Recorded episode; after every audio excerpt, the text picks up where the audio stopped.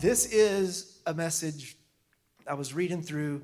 Um, I was reading through Psalm 57, and there's this great caption at the top of Psalm 57 in the New Living Translation. I think it's there in most translations, but it said that David wrote this psalm uh, as he was on the run, hiding in a cave from King Saul and his army. So you know the story, probably most of you.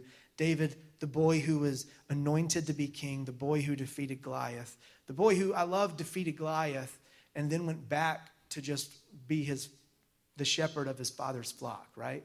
After the, the city, the country was chanting, David has slain his, Saul has slain his thousands and David his ten thousands. He goes back to the field where there was no notoriety. I promise you, those sheep didn't care who David was.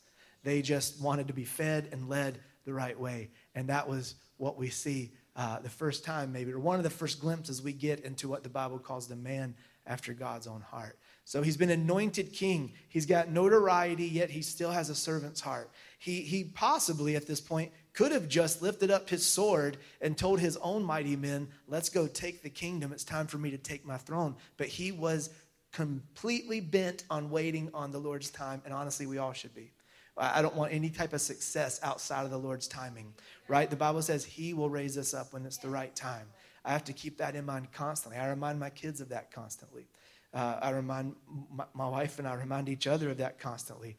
It is the Lord's to raise us up in the right time. And that's what David was waiting on. He was on the run because King Saul was hunting him down. He wanted him gone, he wanted him dead. David's hiding in a cave, and then he sits down, and either he pinned Psalm 57 in the cave or he wrote it thinking about it, contemplating about it after. Either way, in Psalm 57, as we get a glimpse into David's heart, he gives us five steps. Really, we can see him do five different things within this passage that leads him to breakthrough.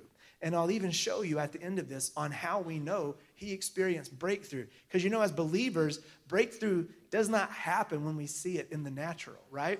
We walk by faith, which is not natural, and not by sight, which is natural. So our breakthrough happens long before we see it in the natural. You know, I was reading about bamboo. I might get a few of these numbers a little bit wrong. I'm, I'm not, not on purpose. I just don't remember. But, you know, bamboo grows underground and you don't see a thing for something like, I think it's maybe, I can't remember if it's three or nine years. Uh, it's one of those two. And I know three is way shorter than nine, but three is still a long time to be underground, not seeing anything above the surface. But then once the bamboo breaks the surface of the ground, it grows something like 90 feet in a matter of two or three weeks. You can sit there almost and look at it grow. And so many times that's what our life is like as believers. There's stuff happening under the surface. The word is at work under the surface. And breakthrough comes long before we see it in the natural. And that's what David experienced in that cave. And that's what he experiences as he's writing Psalm 57. He was in a season if you want to look at it this way, some of us will be able to relate. A between the promise season. Have you been in a between the promise season? You could even call it a barren season if you would like, right? It doesn't, in David's case, it doesn't mean there was no fruit. There was fruit. He already has seen the giant fall down He'd already walked over and, and, cut his head off with his own sword. He had defeated lions and bears. He probably, at certain points in his life, saw where he was at and, and, and maybe could say, Wow, I can totally see how the Lord is mapping out my path to this throne. He was anointed king at like 12 years old.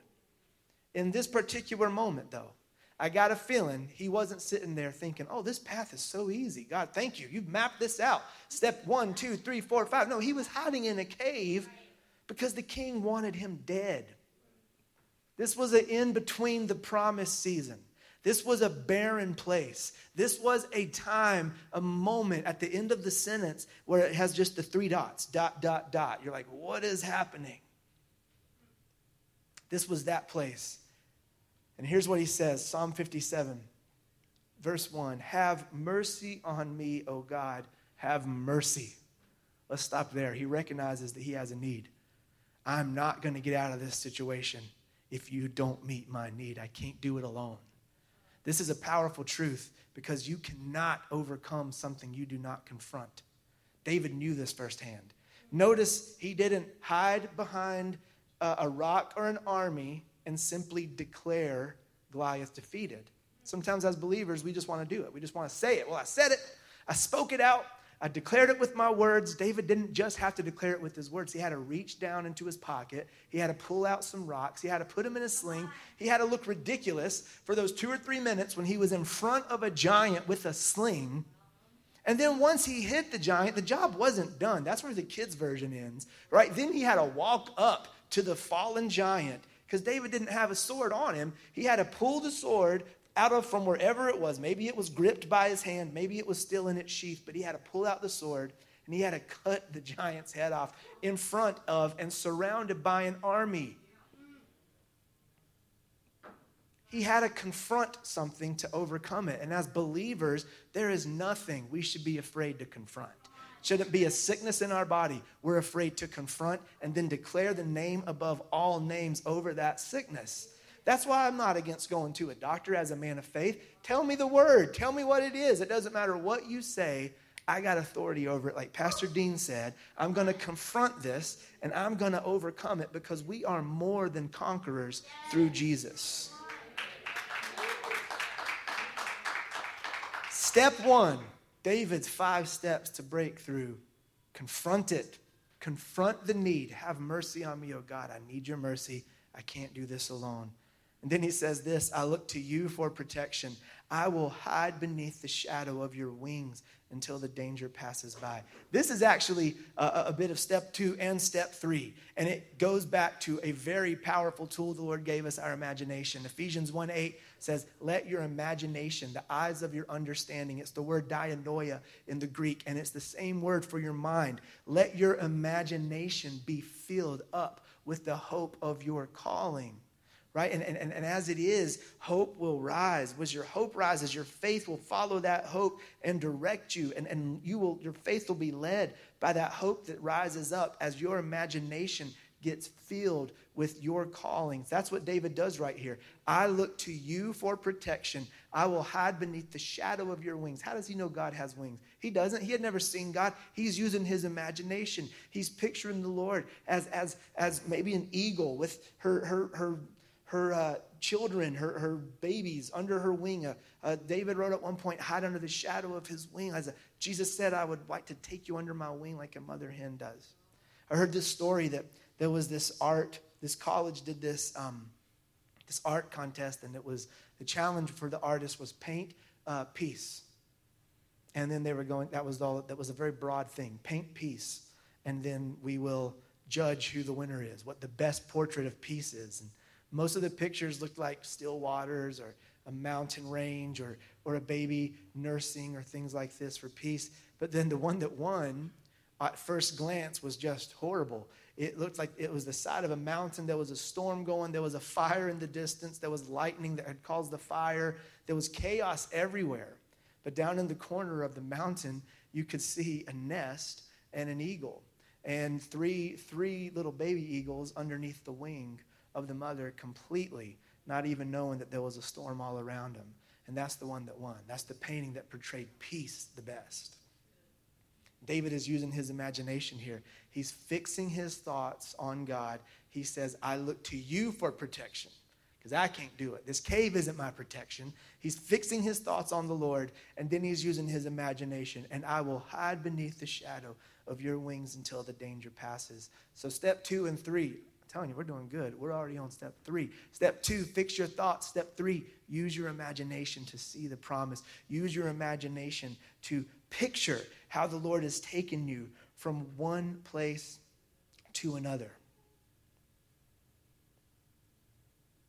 Here we go back to our text. I cry out to God Most High, to God who will fulfill his purpose for me. Already, after David begins to fix his thoughts and use his imagination, you can hear a change in his tone. We just went for from I look to you for protection.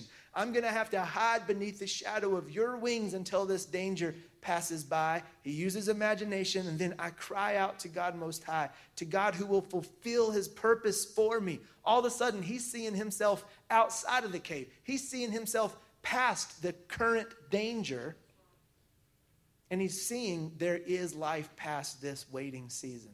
There is a promise that I am going to. I cry out to God Most High, to God who will fulfill his purpose for me. He will send help from heaven to rescue me, disgracing those who hound me. And now, another picture, another time he's using his imagination. Help and rescue is coming from heaven. My God will send forth his unfailing love and faithfulness. I am surrounded by fierce lions who greedily devour human prey whose teeth pierce like spears and arrows, and whose tongues cut like swords. This is my favorite part because it kind of seems on the surface like David is going back to the fear. Like he's going back to, like, okay, God, you're going to protect me. I can see people coming from heaven to help. I, I can picture you hiding me in the shadow of your wings but there's still these fierce lions outside. They're ready to devour me. They, they, they cut through human flesh with their teeth. It seems like he's getting afraid. But let's think about David. What is David's interaction with lions been like in the past? What happened when lions came after David's flock when he was nothing but a shepherd? Well, at one point, when he's standing in front of Goliath and King Saul says, Put on my armor. You got to look like me to be successful. You got to act like me to be successful. You got to look like me. And, ta- and David said, No, no, no. I got to be who I'm supposed to be. And then he actually said, He said, uh, I wrote it down because I wanted to say it word for word. He said, I have faced lions and bears, and if a lion had grabbed a lamb from my flock, I grab it by the jaw and kill it with a club and rescue the lamb. So get a picture of this. A lion enters the flock and grabs with its mouth one of David's sheep. David runs up to it with a club in his hand, grabs the lion by the jaw, beats it until he unlocks the jaw. The lamb is rescued, and David is standing over a defeated lion. That is David's history with lions. So I find it hard to believe when he pictures King Saul and all of King Saul's army as a bunch of fierce lions, that's David shaking in his boots. That's David rehearsing the victories he's seen in his life. He's saying, These guys are like lions. They're ready to attack me. Woo, remember the last time a lion tried to attack me? I just ripped its jaw off and beat it with a club. That's pretty good. How many times do we rehearse the fear over and over again and just forget about the promise? If I know way more about your fears than I do about the victories you've experienced, so something is off. Something is off. Because why? We overcome by the word of our fears. Thank you. I'm glad you said no. We overcome by the word of our testimony and the blood of the Lamb. Take the old memories off the shelf, like Bob Seger's, dust them off, and start rehearsing the victories. Man, our church, I hope they're still doing it. I'm, I'm doing it. A read through the Bible this year. I know a lot of people are. Man, as you read through Genesis, Exodus, Leviticus, Numbers, Deuteronomy, man, there is so much rehearsing the victories that they have seen. It's like I've read this eight times already that God brought them out of Egypt, that He destroyed Pharaoh, that He saved the firstborn when the blood of the Lamb was painted over their doorpost and He passed over, the angel of death passed over.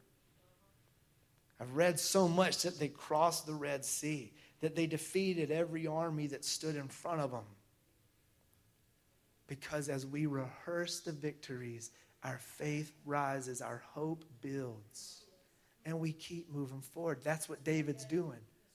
I'm surrounded by fierce lions. They greedily devour human prey. Their teeth pierce like spears and arrows. Their tongues cut like swords, aka, I've been here before, and the same God that got me through that is going to get me through this.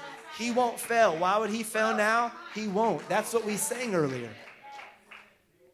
Man, rehearse those victories stop talking about the fear so much. When I was a kid, uh, I just spoke to one of the kids in our church this week, and I gave him a prescription prescription for fear.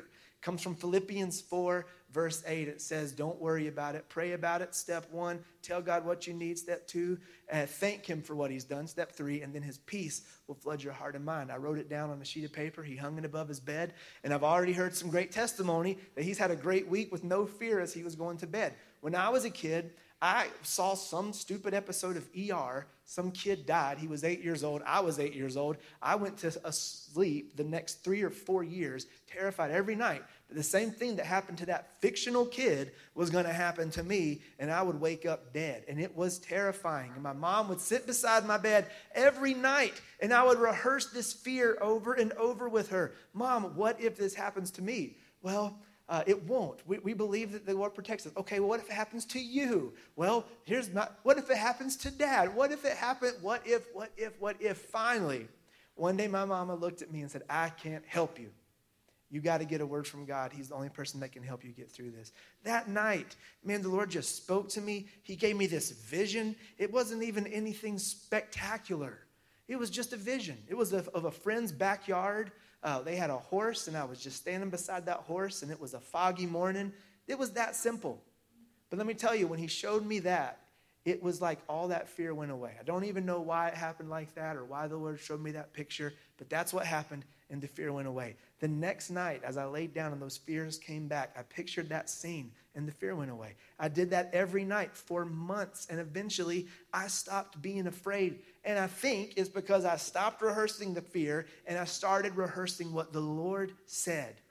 And in this case, it was a very simple picture, but let me tell you, you got picture after picture right here in the word of what he says, and you got to keep rehearsing it. You got to keep rehearsing it. So, David has given us some steps right now to get to breakthrough. Already, step one was confront the need, right? Step two is is uh, fix your thoughts. Step three, use your imagination. And here we're going to move up to step four, back to our text. After he talks about these lions, he says, Be exalted, O God, above the highest heavens. May your glory shine over all the earth. What is he doing? He's just been moved to worship. That's what it is. It's not so much, I'm going to do step four. I'm about to take step four. No, it's just once you fix your thoughts on God, once you begin to use your imagination, your heart will be moved to worship, to praise. Here's a secret give into it. Stop what you're doing, no matter what it is, and just lift up a voice of thankfulness. Lift up your hands in worship and let your heart be moved to praise and to worship. That's what he does. Be exalted, O God, above the highest heavens. May your glory shine over all the earth. He's moved to worship. It's the testimony that moved him to worship. I had, one of my favorite stories, I didn't tell them that I was going to share this tonight, Will and Brittany, but I, I share this story a lot, so I don't think they'll mind. But before they got married, they were believing the Lord for a house. They wanted to move into a house of their own. That was a big part of, of, their, uh, of what they were believing and they had a word from the Lord. He said to Brittany, I'm going to give you a house. They looked at houses, they were patient, they had not found the right one. And so, as an act of faith, we were looking at the calendar, and they said, Our wedding is going to be on this day. We'll give a testimony one week before our wedding about how God gave us a house. We're like six months out, but we put this testimony on the schedule. Well, one week before the wedding, there was no house. And they said, Hey, what are we going to do? We have a testimony. We don't have to do that today. And I've never thought this or said it before, but I said, why would you, why would you postpone your testimony just because you haven't seen it yet? Like you don't postpone the testimony because you haven't seen the promise. Like, what are we going to say? I said, I don't know. That's on y'all. I'm going to hand you a mic after worship, and you're going to give your testimony. Well, because they were giving their testimony that day, uh, Brittany's mother and her, what, who would become her stepfather just a few months after their own wedding, was also here that day. And uh, he's a great man. He's, he's an awesome, awesome guy. Brittany's parents are, are amazing. And they stood up in front of the church and they said, We're getting married in a week. We have been so blessed. Here's so many different ways God has blessed us. And also, He told us He's going to give us a house. And we don't have it yet, but we have a week left and we know He's going to. It was something like that. And then they sat down. And everybody praised, everybody worked. It was great. After service at lunch, her future, her future stepdad said to her, I had no idea that y'all wanted to move into your own place, something like this. I thought you were content moving into your mom's basement. and then the look of terror that came across their face. Yeah, that's our option. And he says, Well, I just didn't know. You can have my house. I'm just going to let y'all move into it. Uh, you can just live in it debt free and, and take this out. So we spent time over the next week moving his stuff out and their stuff in. I mean, that happened because they gave their testimony. He heard them and he said, Oh man, I've been moved to. Be. But listen, it doesn't matter if somebody hears you or not. Give your testimony, be moved to praise and worship because you don't wait for the natural breakthrough before you celebrate the breakthrough. We've seen victory after victory doing that. Back to our text, we've gone through the first four things. It is, if you're keeping up, those four things to break through, confront the need, fix your thoughts on God, use your imagination to see it, and then you will be moved to worship. Step five here, back to our text, it is one of my favorite parts. My enemies have set a trap for me. I'm weary from distress. They've dug a deep pit in my path, but they themselves have fallen into it. You know what that's called? That's called prophesying. That's called declaring the word. That is called prophesying, and you can do it, and I can do it. And you don't have to be some super Christian to pick up the word and prophesy what the word declares over your life. That's what he's doing here. We can do it right now. If you deal with fear, fear is going to fall off to the wayside because you don't have a spirit of fear. You have a spirit of power, love, and a sound mind. If you're dealing with sickness, you have been healed by the stripes of Jesus. That is prophesying the word. 1 peter 2.24 isaiah 53 5 he was wounded for your transgressions pierced for your iniquities. The chastisement of your peace was upon him and by his wounds you are healed. If you're dealing with depression it has to go because you are a christian. You're a believer and one third of the kingdom of god is joy in the holy ghost and it's on the inside of you. You just got to access it so that's what we're prophesying right now is that depression has no place in your life. Anxiety has to leave because peace is what is found in the presence of God and it's a fruit of the spirit that dwells on the inside of you. Addiction has to fall off because you have self-control as a believer. Poverty has, is broken in your life Poverty is broken because Jesus was made poor so that we could be rich. Poverty is broken in your life because he's given you the power to get wealth so that you may establish his covenant upon the earth. I heard someone say this recently you to stop praying and asking the Lord for money. He never says he'll give you money. Not one time in the Bible does he say, I will give you money. I mean, are you expecting just to like go out, open your mailbox, and find an envelope of cash? That might have happened to you before, but stop praying for money. You have been given the power to get wealth. Go put your hand to something and get the wealth. You know when they got handouts was when they were in the desert. The wilderness is a place of handouts. The wilderness, you wake up and you find manna on the ground. The wilderness, the army's coming and, and the Lord sends an angel and wipes it out. The wilderness, there's no water, it has to come from a rock. But when you enter the promised land, you got to go plow a field. You got to put seed in it. And the promise in the promised land is that when you put your hand to something, you will see it prosper.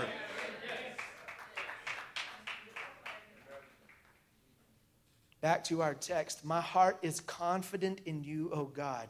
Here we get a whole big old tone change. He's gone through the five steps and he's not talking about anything anymore coming against him. He's not talking about traps. He's only saying now, My heart is confident in you, oh God. That's breakthrough. My heart is confident. No wonder I can sing your praises. Wake up, my heart. Wake up, O lyre and harp. I will wake the dawn with my song.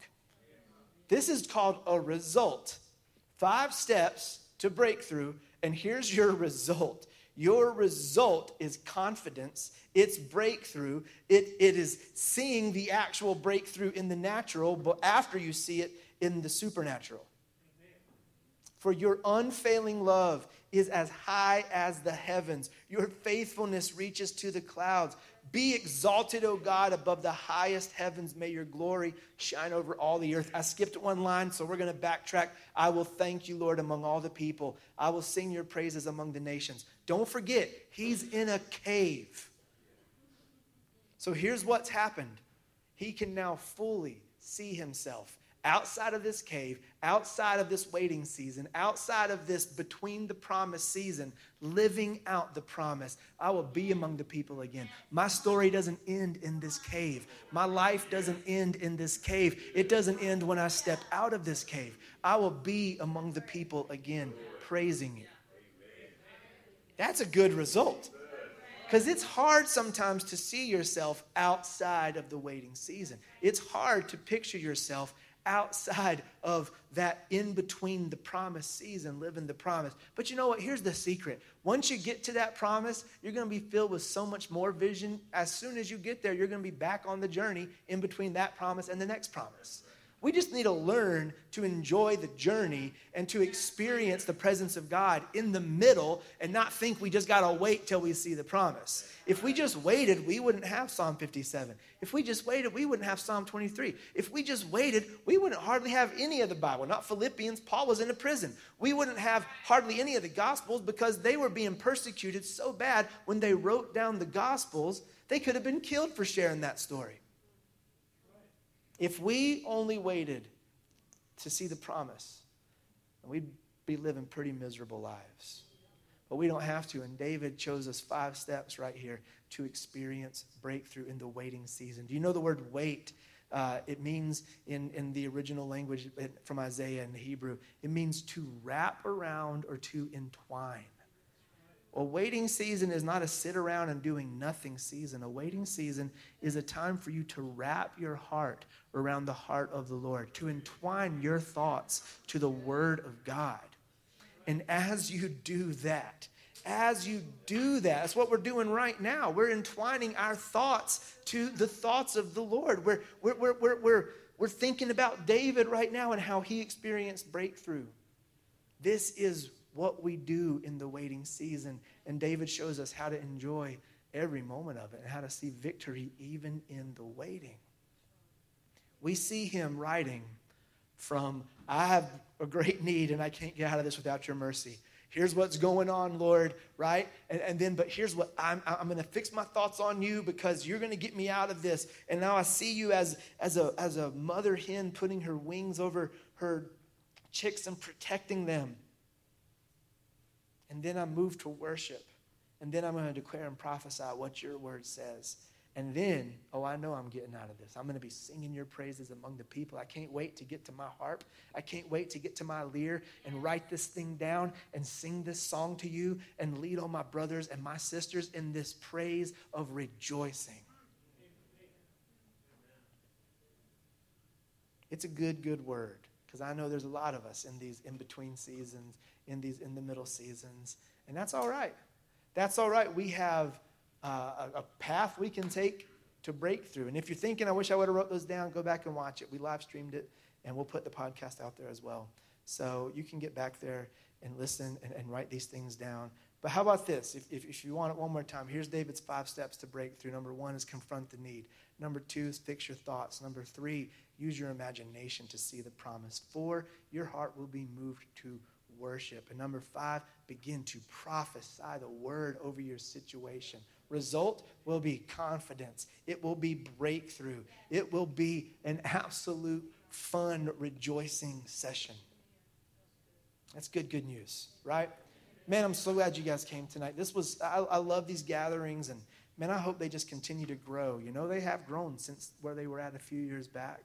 Um, but man, FCC is a great crowd to be a part of. We got some awesome brothers and sisters right here beside us, and I know there's lots that couldn't be here. But man, what a great thing. I tell you, I've never felt alone since we have met, which would have been 21 years ago, 22 years ago. Everything we've been through, our family, our church, even losing my dad, I never one time thought, man, I'm so alone in this. And it was because of all you guys. That's the power of a community. I'm so grateful. I'm very grateful.